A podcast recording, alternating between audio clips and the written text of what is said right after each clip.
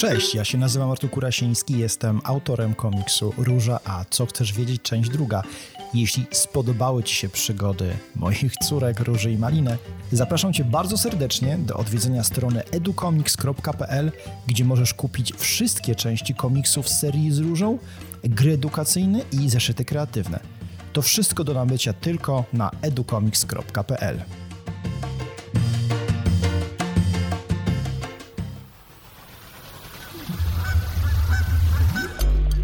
Earborn Media. Odcinek 12. Róża i matematyka.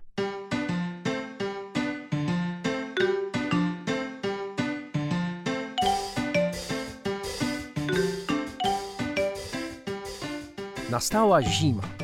Choć w tym roku spadł śnieg, nie wszyscy wyjdą dzisiaj na sanki. Lekcje się same nie odrobią. Róża siedzi przy stole z mamą i robi zadanie domowe. Ale czy potrwa to długo? Obie najwyraźniej mają już nieco dosyć tego zajęcia.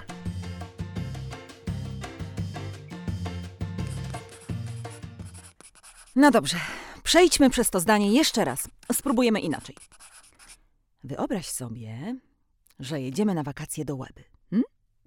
Podróż jest długa, dlatego zrobimy sobie dwa 60-minutowe postoje.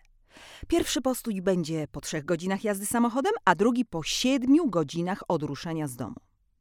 Jeżeli jedziemy średnio z prędkością 95 km na godzinę, to jak daleko od domu będziemy podczas naszego pierwszego postoju, a jak daleko podczas drugiego postoju? A czy na miejscu będzie już Paulina? Hmm. Zaczekaj chwilę. Janina? Cześć. E, słuchaj, potrzebuję pomocy. Albo wydarzy się coś bardzo złego. Gdzie dzwoniłaś? Za chwilę się dowiesz. Wrócimy do matematyki za chwilę. Teraz musimy zrobić sobie przerwę. O, ja otworzę.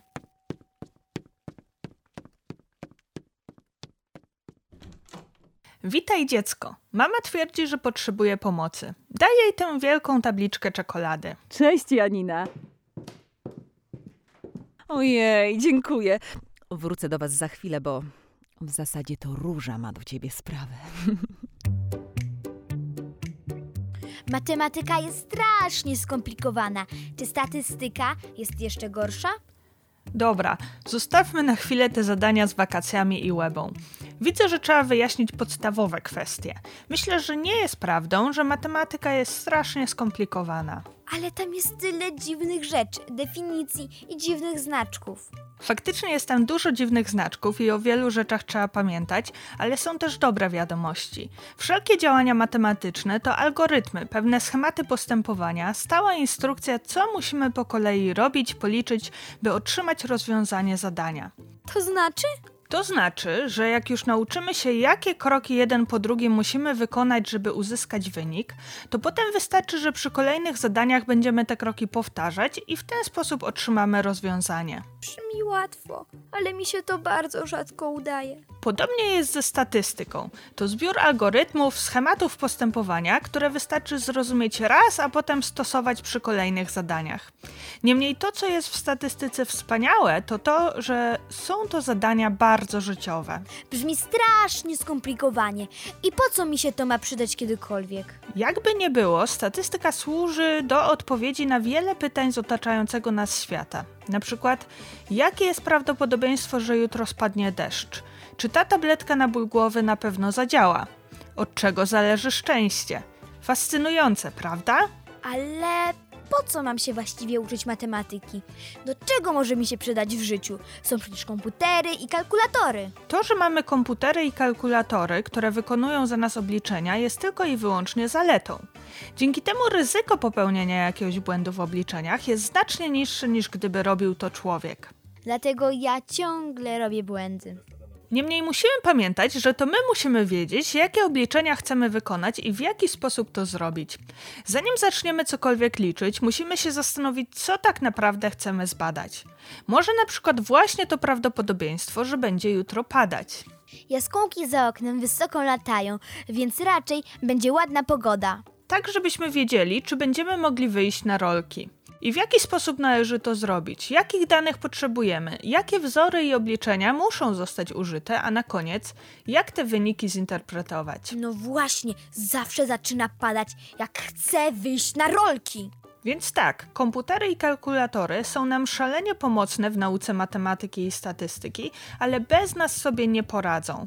To my musimy trochę nimi dyrygować, by wiedziały, co policzyć i po co. Dla mnie matematyka jest taka trudna i skomplikowana. Kto ją taką wymyślił? Ależ naprawdę nie jest aż tak trudna i skomplikowana. Rozumiem, że może przerażać i że wiele dzieci, a nawet i dorosłych, się jej boi.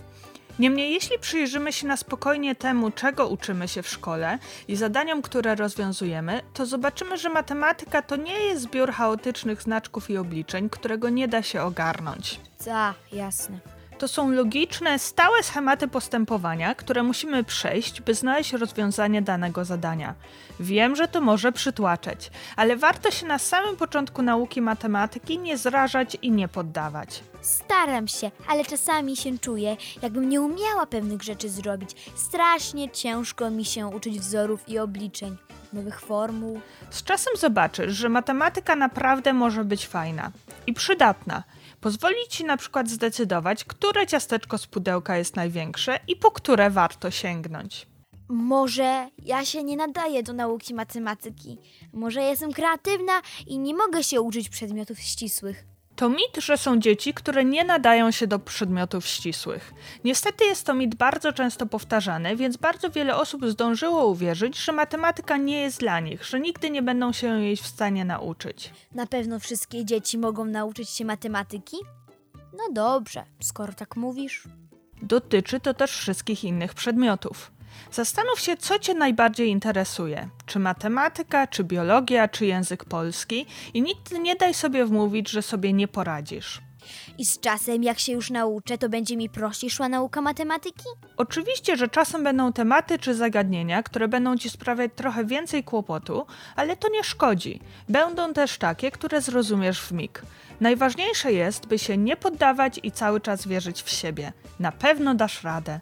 Słyszałam zdanie, kiedy idę na spacer z psem, to średnio mamy po trzy nogi. Co to oznacza? Mnóstwo osób powtarza to zdanie, by udowodnić, że statystyka do niczego się nie nadaje. No bo dajmy spokój, jak człowiek idzie ze swoim pudlem Filipem na spacer, to łatwo policzyć, że my mamy raz, dwa, dwie nogi, a pudel Franciszek raz, dwa, trzy, cztery łapy, więc co za bzdura, że mamy po trzy. Takie zdanie wynika z niezrozumienia tego, do czego służy statystyka, a także czym jest średnia. Średnia arytmetyczna to taka wartość typowa, przeciętna w danej grupie. Na przykład, mamy klasę 20 dzieci i każde z dzieci otrzymało ocenę z klasówki z matematyki. Od jedynki do piątki. Co to znaczy ta średnia? Jeśli dodamy do siebie wszystkie oceny, a następnie podzielimy je przez liczbę dzieci, to otrzymamy średnią ocenę, którą dzieci otrzymały w tej klasie. Jeśli będziemy wiedzieć, że średnia ocena z tej klasówki to czwórka, to będziemy wiedzieć, że jako grupa ta klasa poradziła sobie z tą klasówką dobrze. Możemy liczyć średnią ocen, wzrostu, wysokość kieszonkowego, a średnią liczbę nóg i łap? Ale skoro da się policzyć, to chyba ma sens. Policzyć możemy, ale warto wiedzieć, że to nie ma zbyt dużego sensu. Pudel Filip to zupełnie inny gatunek niż człowiek. Liczenie średniej nóg i łap to mieszanie dwóch różnych rzeczy. To zupełnie tak samo, jak gdybyśmy wzięli grupę ryb i grupę gołębi i wyliczyli, że średnio mają jedno skrzydło i jedną płetwę. Nie ma to zbyt dużego sensu. No teraz zaczynam to rozumieć lepiej. Statystyka to liczby, obliczenia i wzory.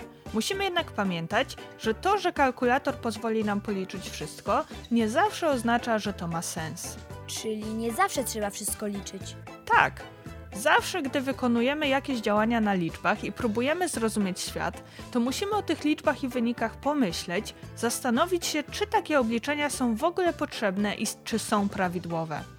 Pamiętajmy, że od tych komórek Excela znacznie ważniejsze są nasze szare komórki i to by o tych danych i wynikach pomyśleć.